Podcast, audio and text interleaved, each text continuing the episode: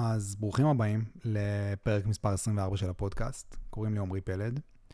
היום בפרק אני מארח את שי אור, שזו הופעה שנייה שלו בפודקאסט. הוא היה פה בפרק 19 ודיברנו על מערכות היחסים בין הורים לילדים ועל מערכת היחסים בינינו לבין הילד הפנימי שלנו. ומה שאני מנסה לעשות עם הפודקאסט הזה, זה כל שבוע לבחור נושא אחר שקשור להתפתחות האישית שלנו מול עצמנו, ולנסות להראות אותו מפרספקטיבה טיפה שונה. ובפרק של היום, שי ואני ניסינו לדבר על הרגע הזה שאנחנו חוזרים מהטיול הגדול ורואים את כל החברים שלנו נרשמים לתארים ופותחים עסקים ומוצאים את הכיוון שלהם, ואנחנו נלחצים והולכים לעשות תואר. וניסינו להבין למה אנחנו לא מצליחים לעמוד בלחץ התרבותי הזה, ולמה אנחנו לא שואלים את עצמנו מי אנחנו ומה אנחנו באמת אוהבים. דיברנו על אשליית ההצלחה ואשליית ההישרדות, ואיך אנחנו בונים חיים שמותאמים יותר לאמת הפנימית שלנו, ואיך כל הדבר הזה קשור להתמכרויות שלנו לוויד, לאלכוהול ולרומנים בעבודה. ובעקבות הקלה טכנית של המיקרופון, הורדתי את ה-60 שניות הראשונות של ה-small talk, אז אתם תשמעו את שי ישר נכנס לזה עם כל האמת שלו. ואני חושב שזה הפרק שאני באופן אישי הכי נהניתי ממנו ולמדתי ממנו הכי הרבה. אז בלי הקדמות מיותרות נוספות, תהנו מהפרק של היום.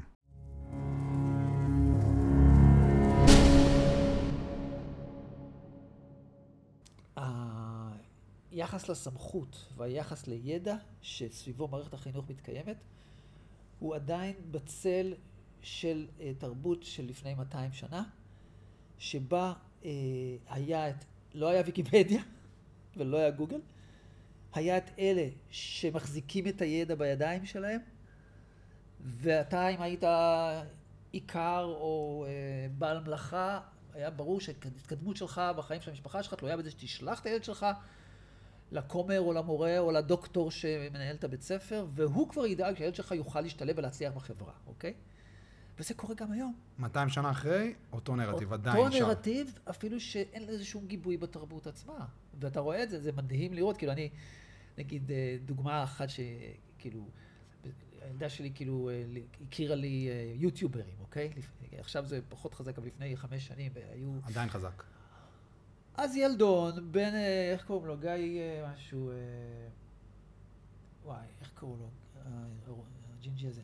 לא חשוב, יוטיובר ענק, כאילו, הוא בן 14, בן 5, הוא פתח ערוץ יוטיוב. כמובן שהתחיל להרוויח אלפי דולרים בפרסומות בערוץ שלו, כי היו לו מיליוני צופים. בן אדם עם כישרון, עם הבנה במחשבים, עם, עם יכולת דיבור, והוא מפרנס את כל המשפחה שלו. אוקיי? אז יש המון המון, אה, אה, במציאות שלנו כבר אנשים בני 15, בני 17, בני 20, שהם לא למדו, אה, אה, שלא, לא, מה שהם עושים, לא רק שלא נובע מהבית ספר שהם למדו בו, או הם, מה... הם גם לא הולכים לבית ספר כנראה. אולי מחתימים שם כרטיס, אולי לא הולכים, הם, הם גם לא צריכים ללכת לאוניברסיטה בשביל להגדיל את כמות ההכנסה שלהם או להשתלב בתרבות, הם השתלבו מעצם הכישרון שלהם. אז יש את זה מכל הכיוונים. זהו, אז עכשיו הגענו... וזה, וזה, וזה כאילו, בא לי להגיד משפט, שהרבה מאוד אנשים, כשאתם מקשיבים לזה, הם יגידו, אבל מה...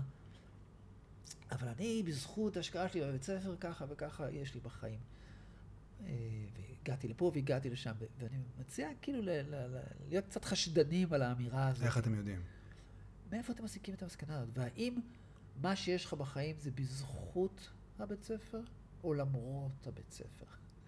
אוקיי? ששר... שאיכשהו הצלחת לקיים איזו ייחודיות, איזו אמון בעצמך למרות הדיכוי שעברת, וזה מה שנתן לך את הכוח והביא לך את ההצלחה שלך.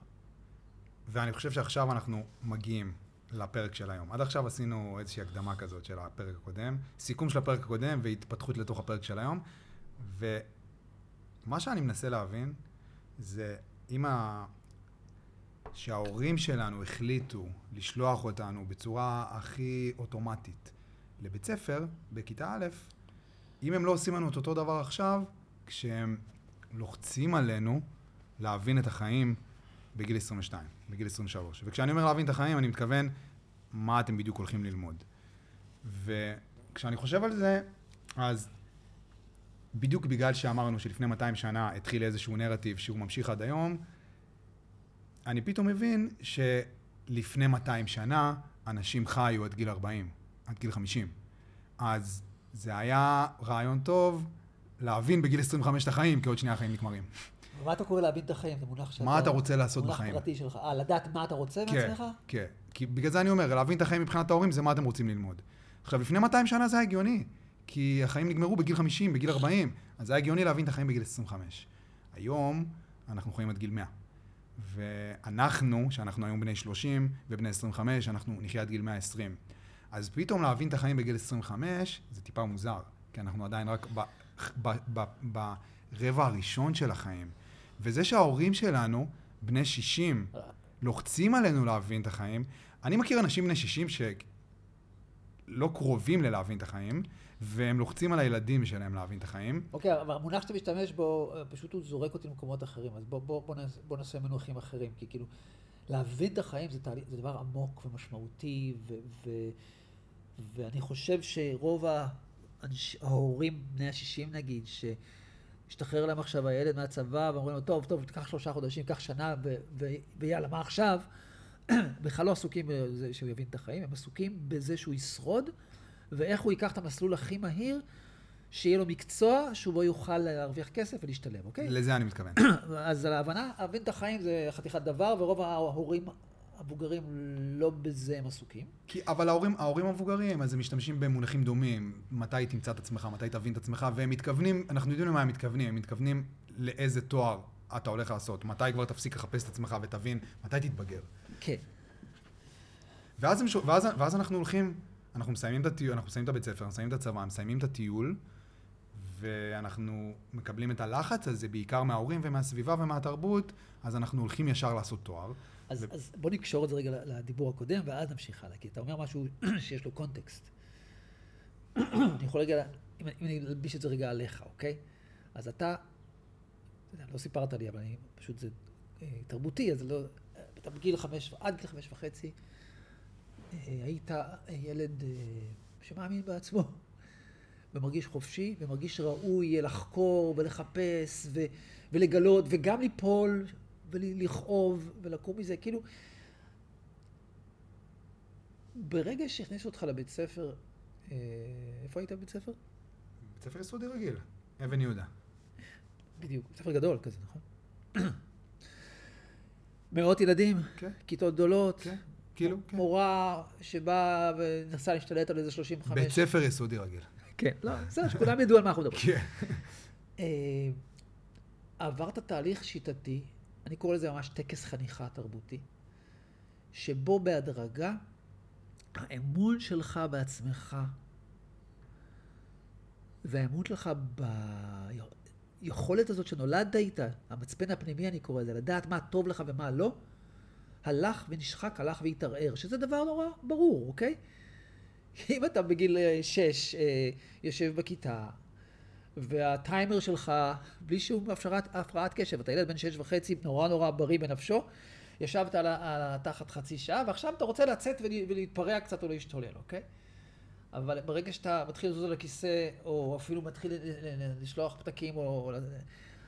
אתה הופך להפרעה מבחינת המבוגר, החונך ששולט בסיטואציה, ואם החונך מטפל בזה גם מבחינת ההורים שלך, כי אתה הופך להיות ילד מפריע, אתה מתחיל להבין שמה שאתה מרגיש, למשל, נכון לי עכשיו לצאת החוצה, אתה צריך להתחיל ללמוד להתעלם מזה. או לחילופין, מה, מה שאתה מרגיש, המורה הזאת אה, אה, אה, באה לה- להגיד לך משהו על, על הציונים שלך, ו, ואתה מרגיש שהיא מדברת אליך בגסות. ואתה אה, אתה לא יודע, יכול להגיד לה, אז אתה, לא יודע מה, אתה, אתה מוריד את הראש, או אתה דופק על הכיסא, או אתה במקרים קיצוניים מאוד רץ ויוצא מהחדר. או מקלל אותה. כל המערכת מסתערת עליך כדי להראות לך שהי, זה לא מתאים. אוקיי? אז יש עוד ועוד אירועים, והרי זה לא רק המורה, זה גם ההורים שלך, וזה גם כל הילדים שמסביב, אוקיי? כי החריגות שלך, אי הצלחה שלך, ההפרעה שלך, שהם הכל ביטויים לזה שמשהו בתוכך לא מתאים לסיטואציה, הופ- הופכים אותך לסוג ב'. בקיצור, לאט לאט לאט ובשיטתיות, אתה נוטש את הילד שידע מה טוב לו והאמין שיש לו מצפן פנימי בריא, והופך להיות אה, אדם שמטיל ספק בעצמו, ועסוק הרבה יותר בלקבל הערכה מבחוץ ולעמוד בסטנדרטים של החוץ, על פני להקשיב לעצמו ולדעת מה טוב לו, אוקיי? ו- ורגע, ואז, כש, ו, ו, וחלק מהילדים אה, ש, שאפשר לחשוב שזה אחרת, כי אני פוגש אותם בתור מבוגרים, אז הם אומרים לי, אה, אני אף פעם לא נכנעתי למערכת, אוקיי? אין הבדל בין זה שהוא תלמיד מצטיין ועושה רק מה שההורים והמורים רוצים ממנו, לבין זה שמרביץ בהפסקות ונזרק וככה. הם שניהם אה, לא עסוקים בלהקשיב לעצמם, הראשון עסוק בלהיכנע למערכת, השני עסוק בלהיאבק במערכת, אף אחד מהם לא פנוי להסתכל פנימה מה הוא מרגיש. ואז הוא נפלט בגיל 22 מהמכבש הזה. אז, אז כאילו, בעצם את קורא עכשיו מה שהיה אמור לקרות בגיל שש וחצי. כאילו בגיל 22 פתאום הוא מסתכל מסביב, לפחות אה, פיזית אין אף אחד שאומר לו זה טוב וזה רע. אז עכשיו הוא אמור להתחיל את מה שבן אדם בריא צריך בחיים האלה, שקוראים לזה לחקור מי אני ומה מדויק לי. מעשה חקירה שהיה יכול באופן טבעי לקרות בין גיל שש וחצי לגיל 12 וכבר מסתיים שם. זאת אומרת ש, ש... אני מחזק את מה שאתה אומר, אבל אני מביא לזה קונטקסט. האבא או האימא, או החבר'ה, לפעמים זה החבר'ה, שיש את אה, אבי, ש, שכולם השתחררו מהצבא, נרשמו לפסיכומטרי, אה, לא יודע מה, הוא אה, שוכב בחדר, לוקח קצת כסף מאבא ואימא, רואה סדרות ו- ולא עושה שום דבר. גם החבר'ה אומרים לו, היי, אבי, מה קורה איתך? כאילו, אתה, אתה נפלט מאז, אתה מפספס את הרכבת, כאילו. אבל כל זה מגיע גם בקונטקסט שבו זה הרגע הראשון בחיים, שהבן אדם יכול בכלל לשאול את עצמו מי הוא. מה שבעולם מתוקן היה קורה ברצף מהיום שהוא עומד על הרגליים שלו, ובמהלך כל הילדות והנעורים שלו. הוא היה חוקר את עצמו, אוקיי? ש... ו... ואז אנחנו חוזרים לרגע הזה, אוקיי? שאתה שמת משקל על זה שמדרבנים אותו להירשם לאוניברסיטה, נכון? כן, ואני, ואני, ואני אמשיך את זה, ואני אגיד ש... הוא מגיע לרגע הזה בגיל 22, לרגע שהוא רוצה להתחיל לחקור את עצמו, אבל אף אחד לא באמת עושה את זה גם בגיל 22. בדיוק בגלל הלחצים שמופעלים מהתרבות ומההורים ומהחברים. כי אני עכשיו חזרתי מהטיול, ואני מתחיל לראות את כל החברים שלי נרשמים לתואר, ואני מתחיל לראות את כל החברים שלי מתקדמים ומקימים איזה עסק ועושים משהו, ואני עדיין לא מכיר את עצמי בשביל לשאול את עצמי את השאלות האלה, בשביל לחקור את עצמי, אבל אני מופעל עליי כל כך הרבה לחץ מהסביבה שלי, שאני פשוט בטוח שאני צריך לבחור איזשהו תואר, רק כי מכרו לנו אותו ברדיו. אנחנו בטוחים, אנשים אומרים לי, אבל אם החלום שלך זה להיות עורך דין, אני עורך דין. אנשים אומרים לי, אבל אם החלום שלך זה להיות עורך דין... אתה למדת עורך דין. כן, אני, לא, אני עורך דין. אבל... זאת אומרת, אתה הולך לבתי משפט? לא, לא, למדתי משפטים ואני עורך דין. וברחתי מזה. אתה, יש לך תעודה של עורך דין. כן. זה מה שאתה מתכוון. כן. לא, כי אני רואה עוד דברים. כן, כן, אז, אבל לא, אבל אנשים שואלים, אבל רגע, אבל סבבה מה שאתה אומר, אבל אם החלום שלי הוא להיות עורך דין, אז אני חייב ללכת ללמוד.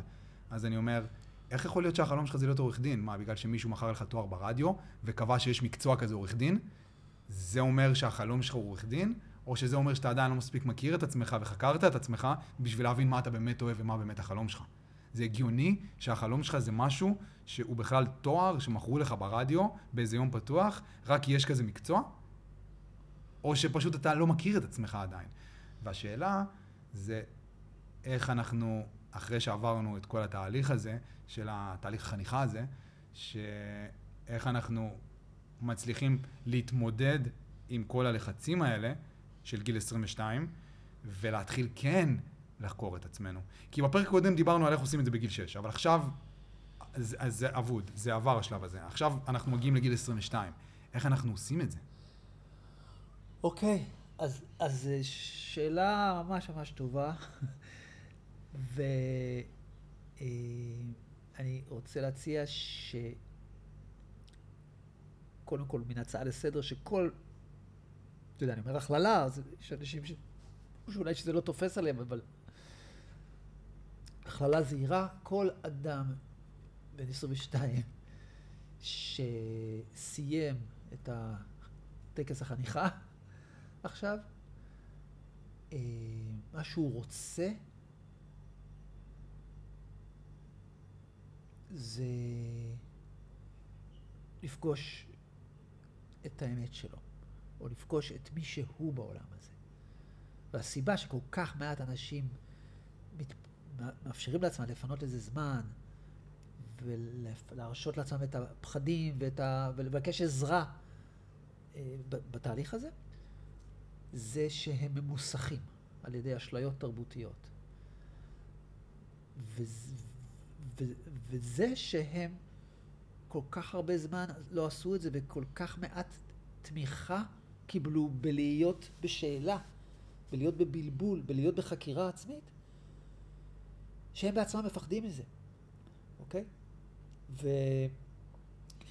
וזאת הסיבה גם שמי שכן יוצא לחקירה הזאת, הרבה פעמים מרגיש אה, מוזר, אה, כבשה שחורה, כישלון, אה, מנותק, והרבה פעמים הוא גם כתוצאה מזה לא מאמין בחקירה שלו, ובעצם מידרדר לאיזשהו חיים נטולי נוכחות ונטולי אחריות. אבל אני אומר, ההצעה, ההצעה היא שאין בן אדם בן 22, אתה יודע, יש את השניים, שלושה מאלף שבגיל 15 הוא חלם, אה, אה, כבר מגיל 15 הוא חלם להיות אה, ראפר, אוקיי? ובגיל 22 הוא בכלל לא, אין לו שאלה, אוקיי? הוא, הוא במסלול שלו. מגניב, יש כאלה. נגיד רביד פלוטניק, איש מדהים, אז הוא, הוא מספר את החוויה הזאת שלו, שלא הייתה לו שאלה, מגיל 15 זה מה שהוא רצה, והוא הלך צעד אחרי צעד, אוקיי? אבל uh, מי שלא, אז רוצה לשאול את השאלה הזאת, אבל uh, מאוד מאוד מפחד מלעשות את זה, ברוב המקרים. ואז יש את מסך האשליות, שכדאי אולי שנעבור אותם אחת-אחת, אוקיי? נראה אם אני זוכר. כאילו, אשליה הראשונה היא אשליית ההצלחה. אוקיי? רגע, בוא נעשה סדר ב- לאיזה נושא אנחנו נכנסים עכשיו. אתה בעצם עכשיו הולך לפרט את, הסיב... את הסיבות ללמה, לא את הסיבות, את הסיפורים שהעולם ושהתרבות מוכרת לנו, ואתה בעצם אומר, הדברים האלה, הסיפורים האלה הם סיפורים. הם, הם אשליות. הם אשליות. הם אשליות. זה אמונות נפוצות שהן בעצם אשליות, ש... אבל מאוד מאוד מבוססות, מתייחסים ש... אליהן כאל אמיתות. שכולנו מאמינים בהן, וההורים שלנו מאמינים בהן, והמערכת מאמינה בהן. והתרבות מייחצנת אותם ללא הפסקה. אוקיי. כאילו, האשליה הראשונה היא שהמטרה בחיים היא להצליח, אוקיי? ומה זה להצליח? זה הצלחה אה, חיצונית. אוקיי? כשדיברת קודם על זה שאומרים לו, מה, ואם אתה צריך להיות עורך, אם אתה אמור להיות עורך דין וזה, ו... נכון? אז אתה מבזבז עכשיו את הזמן שלך, לך תלמד. אז האשליה הזאת אומרת ש... אה, הצלחה או תחושת סיפוק או מנוחה בחיים האלה אה, מגיעים מזה ש... יש לך הישגים חיצוניים, כמו עשית חמש מיליון דולר, או כמו יש לך רשת אה, חנויות על שמך, או כמו הופעת באירוויזיון, או כמו הקמת גישה טיפולית, או לא משנה מה. או כמו תעודה של מצטיין דיקן על הקיר. לא, זהו, אז אני אומר, המצטיין דיקן, זה, כן, אתה יודע מה, גם זה הצלחה. הצלחה חיצונית. כן. עכשיו, זאת אשליה מאוד מאוד דומיננטית. מה, האשליה זה שממלא, שזה ממלא בנו משהו? אש... מה האשליה? האשליה למה זה חשוב? כי כשמדובר על הצלחה חיצונית, אז יש לזה מדדים חיצוניים, אוקיי? אתה רוצה להיות עורך דין מצליח. אתה צריך כבר עכשיו להתחיל ללמוד, כי זה מסלול ארוך. כדי שתוכל להתחרות בעורכי דין אחרים בעוד עשר שנים, כדי שתוכל לפתוח משרד אה, נחשב, כדי שתוכל להיות בטופ של עורכי דין. כל זה מתבסס על האשליה שכשתהיה בטופ של עורכי דין בארץ, יהיה לך טוב. אוקיי? תהיה מאושר. כן.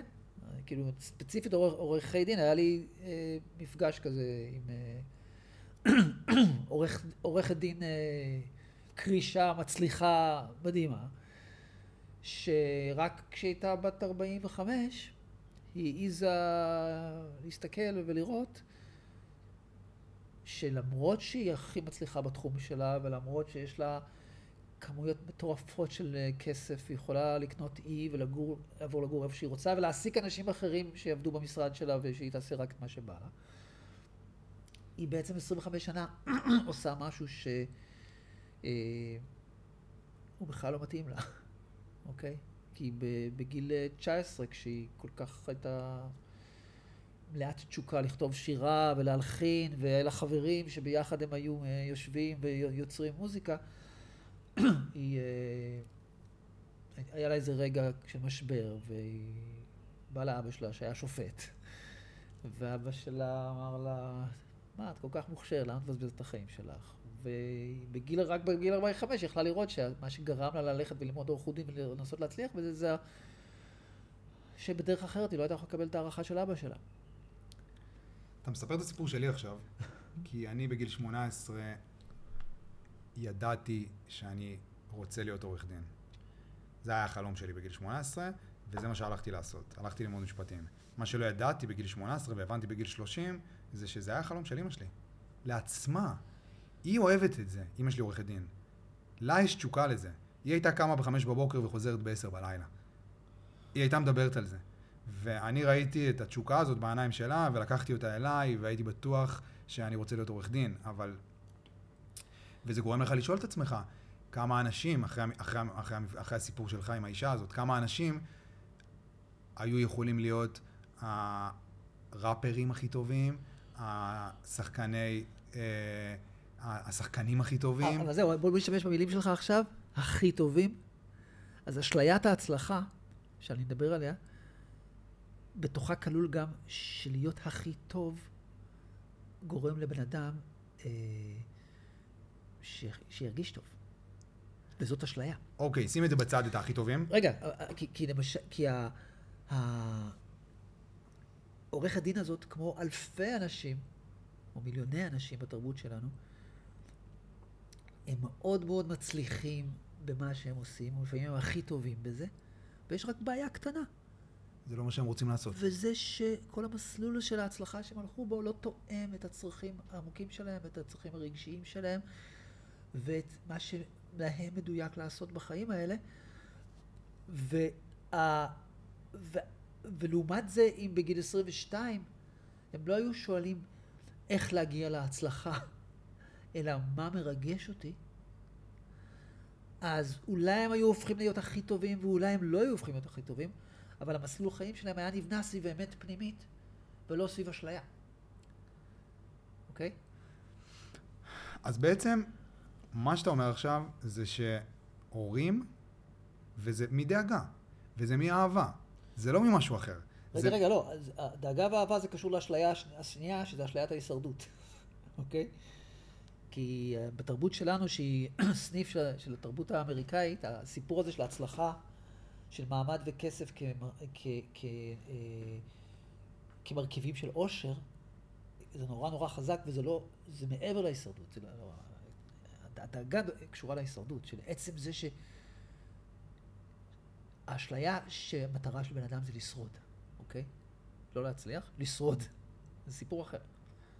הדאגה שאתה מדבר עליה, שאנשים בני 60 באים לילדים שלהם, והילד שלהם נגיד אה, החליט למשוך עוד אה, חצי שנה בתאילנד, הבטן גב, והם, היי, מותק, איזה יופי שכיף לך, אבל מה, מה, מה יהיה איתך? אה, זה מנגנון הישרדותי. האשליה שהם מתחזקים שם, זה שהמטרה בחיים האלה זה לשרוד, אוקיי? ולמה זה אשליה? אם, זה, אם הם מתקשרים לתאילנד מבית שאין בו מקרר, או מהרחוב בלוונטין, כאילו אחרי שהם אספו את אמנת המטבעות שלהם לקנות את הסם, אז אני יכול להבין את הטלפון הזה. אבל כשמתקשרים אליו מבית אה, מלא כל טוב, או מחופשה השנתית אה, באיזה אונייה, או סתם מרחוב אה, עמיד בדרום תל אביב, או בצפון קריית שמונה, ו... הדאגה שלהם היא שאם הוא עכשיו לא יבחר וייבחן ויתחיל את המסלול באוניברסיטה, לא יהיה לו במה להאכיל את הילדים שלו, אז היא בעצם השלכה של לפעמים של החיים שלהם כילדים, לפעמים ההורים או הסבים שלהם, אשליית ההישרדות היא מאוד מאוד חזקה, חזק מוטבעת בתרבות שלנו. ב-DNA גם. אין לה שום קשר למציאות ברוב המקרים, אבל אה, אתה יודע, אני אשכרה שמעתי את זה לפני שבוע, את המשפט הזה ממישהו ש... שבאמת אה, הוא אה, עוסק בנדל"ן והוא מוכר וקונה בתים ויש לו ב, ב, במאגרי הכסף שלו באמת מספיק בשביל לממן אותי ואותך ביחד. וכשהוא אומר למה הוא אה, אה, היה רוצה לחזור לראות את הילדה שלו כל יום בחמש, אבל אה, הוא חייב להישאר במש, במשרד, הוא משתמש במילים, תשמע, אני עושה שיהיה אוכל על השולחן. אתה מבין?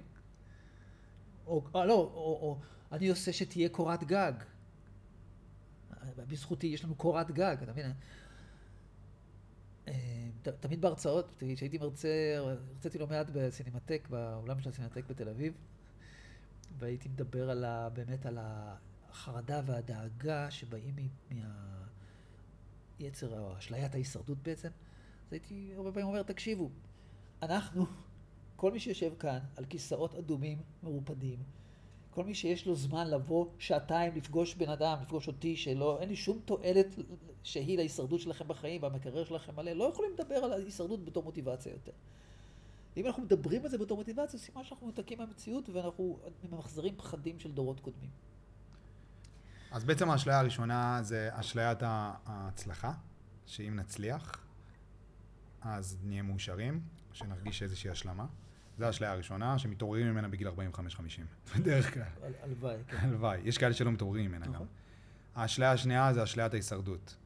אתם חייבים להתחיל איזשהו מסלול כדי לדאוג להישרדות שלכם, כדי שיהיה לכם אוכל במקרר. אחרת לא תשרדו. ואז, ואז זה לחוץ, אז צריך עכשיו. מה אתה עכשיו? כאילו, אם, אם אתה, אני אבא שלך, ואתה עמרי שחזר מתאילנד, ואתה צריך לשרוד, ואני לא מעורר אותך, מיישר אותך, שכבר יאללה, תעשה את הפסיכומטרי ותלך... איזה מין אבא אני. לא אכפת לי, כן, אני לא אוהב אותך. אני לא... עכשיו, בגלל שגם אני כילד, אה, אולי גדלתי בתנאים יותר קשים, ובטח ובטח שההורים שלי ישבו לי על הווריד שאני אה, אקח אחריות ואלמד משהו, אני לא יכול להעלות בדעתי שאני עושה לך בדיוק את ההפך ממה שאני רוצה לעשות לך. כלומר, שהדרך, שהאשליה שלא תשרוד, גורמת לך, עד, תגרום לך עד סוף ימיך להיות בהישרדות מנטלית. ו- ו- ו- ועוד דבר לא שזה... רגשי, לא, לא פיזית, מנטלית. ועוד... אתה, כל החיים שלך תהיה במאבק ותהיה בשאלה מה אני עושה בעולם הזה. ועוד דבר שזה גורם... כל הכסף והמעמד שיהיה לך. שבגיל 50 או בגיל 60 אנחנו פתאום מתעוררים עם שלושה ילדים וחיים שחיינו, שהם לא החיים שלנו והחיים שרצינו לחיות, ואנחנו נותרים טינה להורים שלנו על הדבר הזה. על הלחץ הזה שהם, כי אנחנו פתאום מבינים.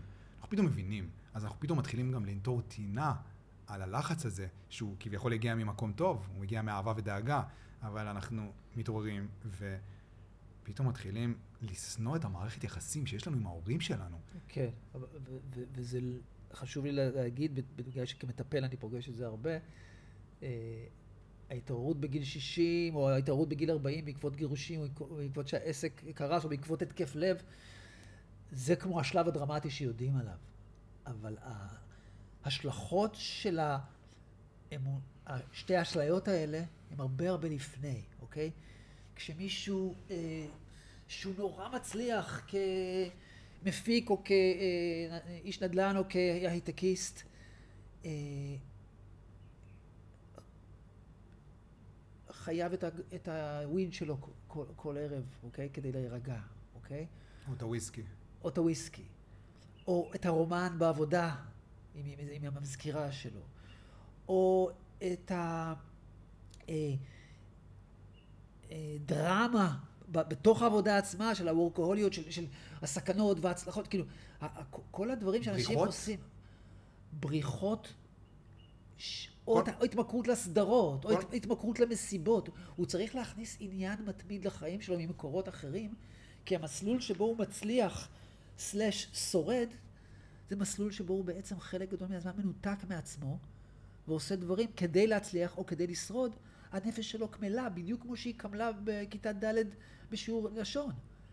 ואז, עכשיו, יש מי שמרוויח מזה, אוקיי? תרבות היצרנות הסמים, סמי ההזיה והבריחה, תרבות הפורנו, תרבות האופנה, תרבות החופשות, תרבות הנטפליקס, מספקות... תרבות, את... ה, תרבות הבוא נוציא כסף ונמלא את הפערים של החוסר ביטחון שלנו, שיש לנו בפנים, מבחוץ. חוסר טעם.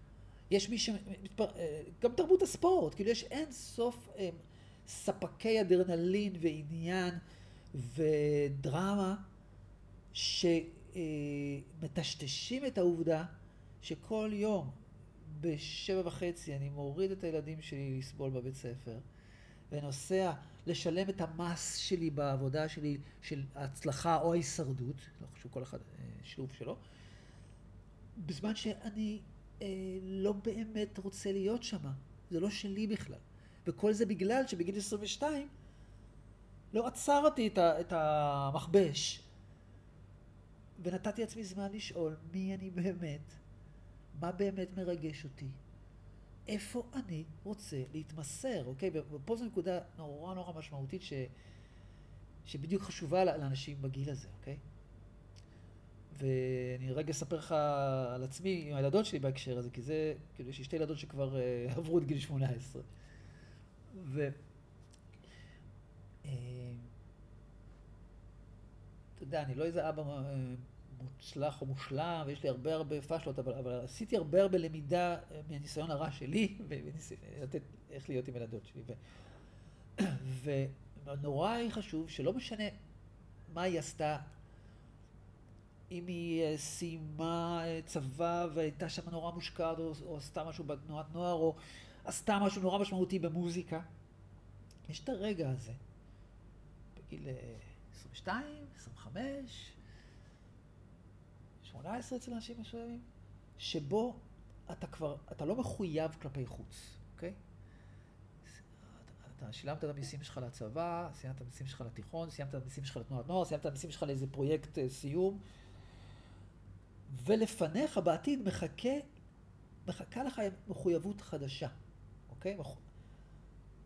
מה זה, מתישהו אתה לעצמך. תתמסר לאישה, תתמסר לילדים, תתמסר לחלום, תתמסר לעסק, יהיו לך תלמידים, יהיו לך לקוחות, אתה, אתה לא תוכל אה, כל יום להיות במקום אחר, כל יום לעשות משהו אחר, אוקיי? לא תוכל, אני אומר, במקרה הטוב, לא תוכל כי, כי תעשה משהו שאתה באמת רוצה, אבל בכל מקרה, אנשים מתישהו מתמסרים, אוקיי? מי שיש לו ילדים. לא יכול מחר לשכוח מהם ולעבור לקנדה, אלא אם כן הוא באמת באמת מנותק, נכון? מי שהקים אה, פיצוצייה, הוא צריך חמש, עשר שנים להיות שם ולדאוג שהיא תעבוד. אז ברגע הזה, שאזור ה-22 נקרא לו עכשיו, היה לי נורא חשוב, שלא חשוב מה היא עושה הילדה הזאת, שתפסיק את זה. שתיקח לך לה זמן. לא חשוב אם זה לשכב על הגב ולראות סדרות בחדר שלה, או לנסוע לטיול אה, של טרקים, או להיות עם אה, בן זוג על איזשהו חוף, לא לעשות שום דבר שקשור לעתיד. רק לעצור, להרגיש, לשאול שאלות, להיות באפס מחויבות. אוקיי? הרבה פעמים נגיד אנשים שעושים לטיולים אה, עם חברים שלהם בהודו או במזרח, או בדרום אמריקה, לא עושים את זה, כי הם גם שוק, כל הזמן הם עם אנשים אחרים, והם מתכננים את המסע, והם צריכים להגיע לפה, הם צריכים להגיע לשם. אני לא מדבר על זה. אני מדבר על צעד אחורה מהחיים, אפס מחויבות לכלום, כדי שתוכלי לדעת שכשאת אחר כך מתמסרת למשהו, זה באמת בחירה שלך, ולא אשליה, ולא תקלה. היא בת 26? הגדולה בת 26. והיא עשתה תואר? היא עכשיו עושה. היא עושה? כן. מה, את זה? אה, התפתחות הילד. חינוך? אה, אולי, היא עוד לא, לא החליטה לאן לקחת את זה. אבל למה אני אומר את זה? כי מי שמקשיב לנו עכשיו, ויש לו, הוא מתחבר לדבר הזה שפחד ההישרדות או פחד ההצלחה, הצלחה ש... ההורים שלו, החברים שלו, ואולי גם הוא עצמו הסתבך שם בתוך האשליות, ומסכים להתחיל להוריד את זה מעצמו, יכול לעשות צעד ו... ולהחליט את ההחלטה הבאה. אני בחיים שלי הולך להתמסר רק למשהו שבאמת מרגש אותי. אם הוא עושה את ההחלטה הזאת, הוא מסונכרן עם הנפש שלו, אוקיי? כי יש משהו בנפש שלנו, שבדיוק כמו שאתה תיארת קודם עם הילדים עם ה-ADHD, שהם לא מצליחים להתרכז במה שמשעמם אותם, והם עפים ומרוכזים שעות, משהו שכן מרגש אותם, זה, זה, זה מאפיין של הנפש של כולנו. כשאנחנו מתמסרים למשהו שהוא אמיתי ומדויק לנו, יש לנו מוטיבציה, יש לנו יכולת להתרכז, יש לנו כוחות נפש להתגבר על מכשולים ועל, על, על, אה, אה, ועל פחדים, ויש לנו גם אורך נשימה לעשות את זה המון המון זמן. כשאנחנו מתמסרים למה שהוא לא מדויק לנו, למה שלא באמת מרגש אותנו, המערכת שלנו מתמרדת נגד זה. אוקיי? אם תובנתנו 12 שנה בחינוך הקונבנציונלי, היא לא מתמרדת בגלוי, מתמרדת בסמוי דרך אה, הרצון לברוח, דרך ההתמכרות לכל מיני אה, משככי שעמום, אוקיי? דרך אה, אה, אה, הידבקות ל, לרעיונות משונים של להגיע להיות הכי טוב וכל מיני מוטיבציות, אבל הנפש מתמרדת והיא מחוללת מחלות בפנים. לכן, כאילו, עצם ההסכמה לתת לעצמי את המרחב לחקור מי אני, מה מרגש אותי, לנסות דברים בצורה של דוגמיות, אוקיי? וואלה, נראה לי שאוכל מרגש אותי. אוקיי, אני חצי שנה אכנס לאיזה מטבח ואני ארגיש את זה, אוקיי? לא מתמסר, לא הולך לחמש שנים בטבחות בתדמור, אוקיי?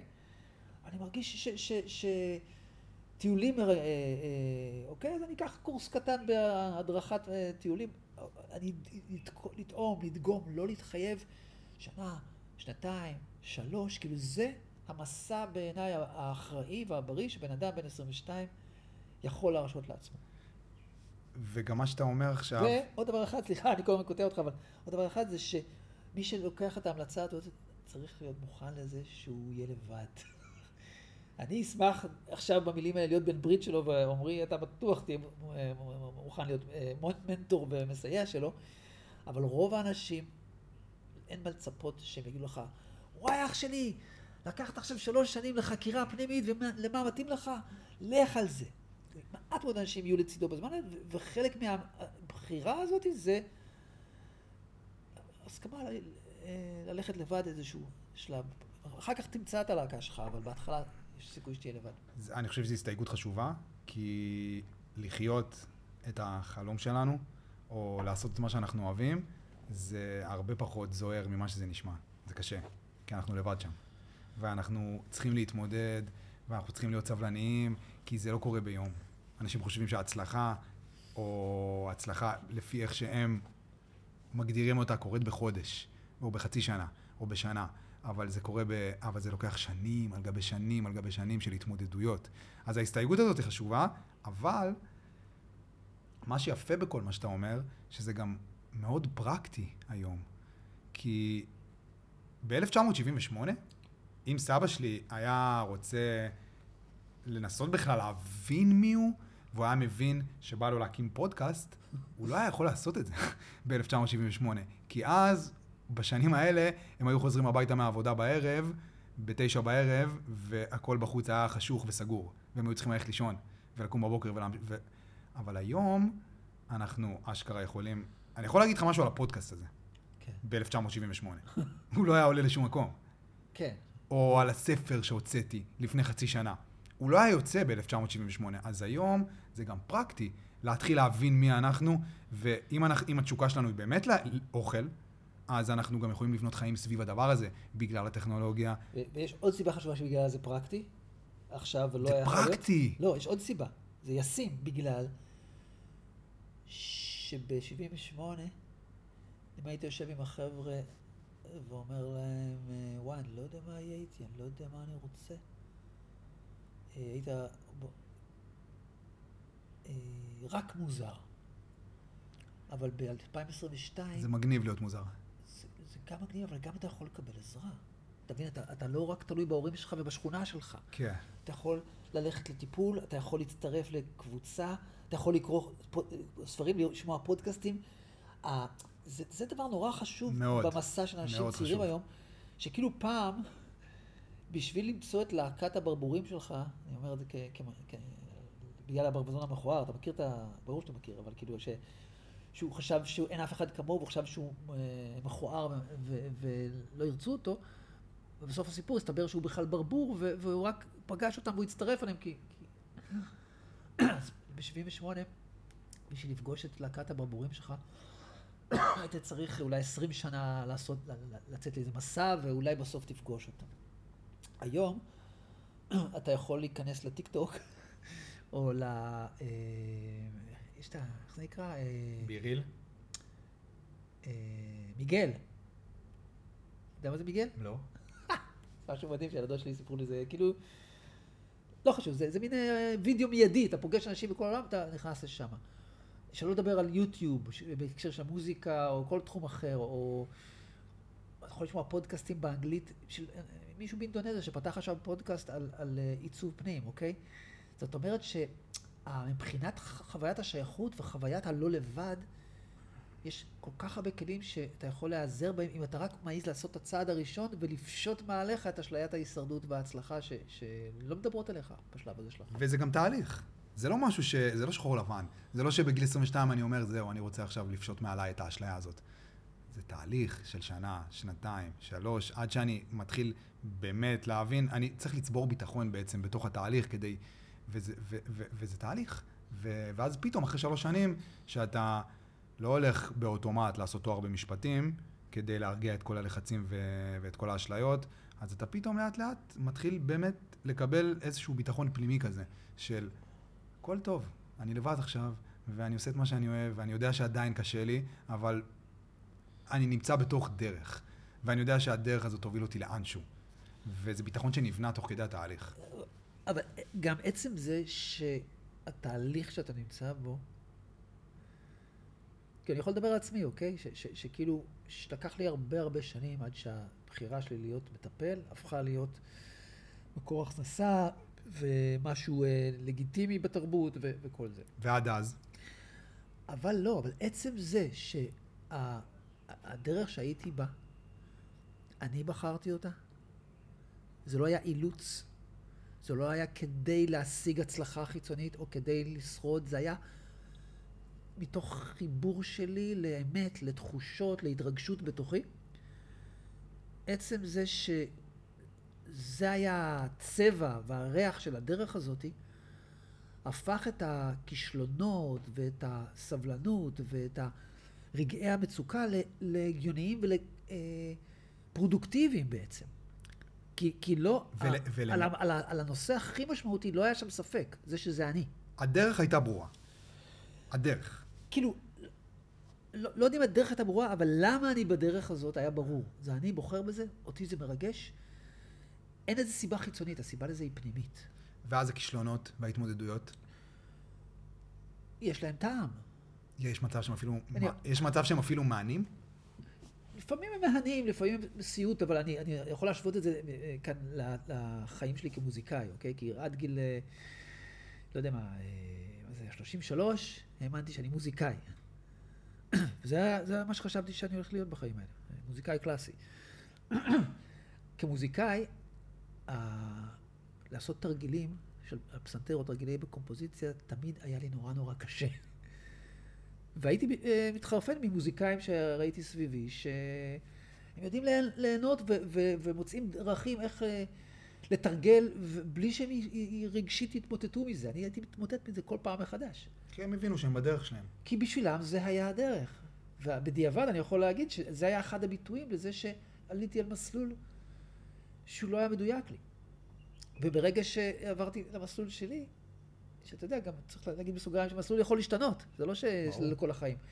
אבל ברגע שעברתי למסלול של הריפוי, אז הקשיים והמשברים והעבודה השחורה, שיש הרבה הרבה עבודה שחורה סביב זה, זה נגמר מתישהו? אה, לא היו קשים, לא, זה לא, לא הרגיש כמו עבודה שחורה, זה הרגיש כמו, אתה יודע, אני רוצה, אה, אני רוצה לקטוף גזר, אז אני שם זבל ועודר את הערוגה ושם מים, ו- וכל הזמן יש לי בתוכי את ה... היי, אני הולך לטעום את הגזר שאני עצמי גידלתי בגינה, וזה לא מרגיש כמו עבודה שחורה, זה מרגיש כמו חלק מהיצירה. שזה אחד המד... הסממנים של זה שמישהו נמצא בדרך. בדרך שלו, לא סתם בדרך, בדרך ש... שהיא מדויקת לפנימיות שלו. אז בוא, בוא נסיים את הפרק ב, בתובנה שהבנו כאן ביחד. שלהיות לבד היום, להרגיש שאתה לבד, זה פרקטי. זה פרקטי היום. להיות לבד ולהתמודד ולהבין שאתה חלק... להיות מוזר זה פרקטי. אה, אני... זהו, אז מי שמקשיב לנו עכשיו יכול להיבהל ממה שאמרת, כי עדיין המילה מוזר היא מפחידה, אה, במיוחד לאנשים שכבר בגיל נורא צעיר, כבר היו במאבק להוכיח שהם לא מוזרים, בגלל שהם נהיו מוזרים בתוך המשפחה שלהם, ואחר כך בבית ספר, אז כאילו שומעים אותך ואומרים, לא, לא, לא, עזוב אותך, זה לא סחורה שאני רוצה. לא רוצה להיות מוזר. אז לכן, אני, אני בא להגיד שמי ש... מסיבות טובות אה, מוכן לקלף את האשליה של ההצלחה ושל ההישרדות ולשאול את עצמו מה אני רוצה. וזה כרוך בחוויית בדידות מסוימת, כי בני הברית המסורתיים שלו לא יקבלו את זה טוב, ירימו גבה. בעולם של היום הוא יכול למצוא לעצמו שותפים, למצוא לעצמו עזרה, למצוא לעצמו להקות של ברבורים כמוהו, ולא להרגיש אפילו מוזר, אלא להרגיש אה, על נתיב אחר מהנתיב המקובל. ואתה יודע, יש את המשפט הזה, אני חושב ש... איך, איך, איך גנדי אמר את זה? בהתחלה הם יילחמו בך, אחר כך הם ילעגו לך, אז הם יקשיבו לך, ואז הם יצטרפו אליך.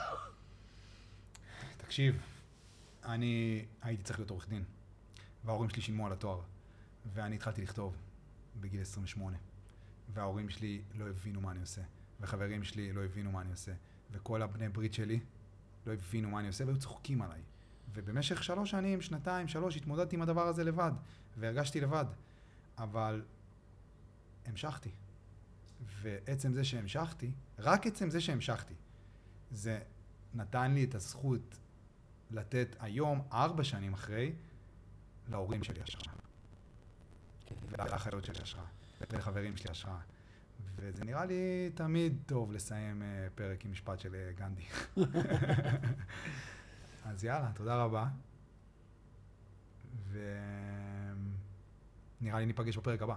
יאללה, יהיה עוד אחד. תודה רבה, זה היה ממש כיף.